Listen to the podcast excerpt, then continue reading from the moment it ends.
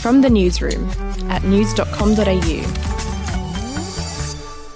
Hi, I'm Bronte Coy, And I'm Andrew Bucklow. and this is the latest from the newsroom. It's Friday, July 24. There are fears Victoria's health system won't cope if Melbourne's coronavirus crisis escalates in the city's worst hit suburbs.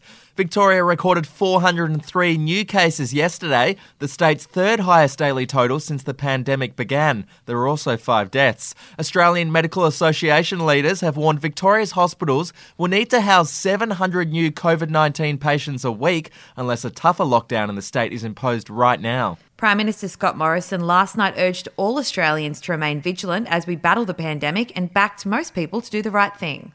There are a lot of Australians out there, I call them quite Australians, you know, they talk a lot about this stuff. They just get on with their lives. And they know that part of their lives now is being more safe about these things.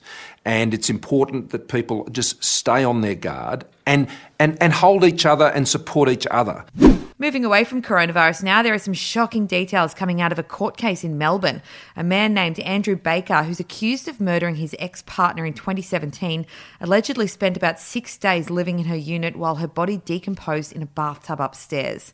Mr. Baker is also accused of continuing to receive his ex's Centrelink payments into his bank account after her death. His application for bail has been refused. Okay, well, that's heavy. So, retail news now, and Bronte Optus has committed to freezing the price of all smartphone plans for the rest of the year. Yep, the price freeze will affect prepaid and postpaid phone plans. It comes after Telstra raised the price of all mobile phone plans earlier this month, with its most expensive plan up by $15 a month. Good news for consumers. We'll take a break. Hey, I'm Felicity Harley and I host Healthyish, where we chat to experts, influencers, and people in the know from around the globe to arm you with the knowledge to make healthier decisions for your mind, body, and soul. I think if we're going to be focusing on health, like sleep is probably the biggest component of oh, that. I, I think sleep is the cornerstone. like choose the harder option because I've never woken up and gone, I regret that run that I went at 4 a.m. I've never done that. Search for Healthyish and Extra Healthyish wherever you get your podcasts. Some exciting sports news now. Uh, let's get ready to rumble!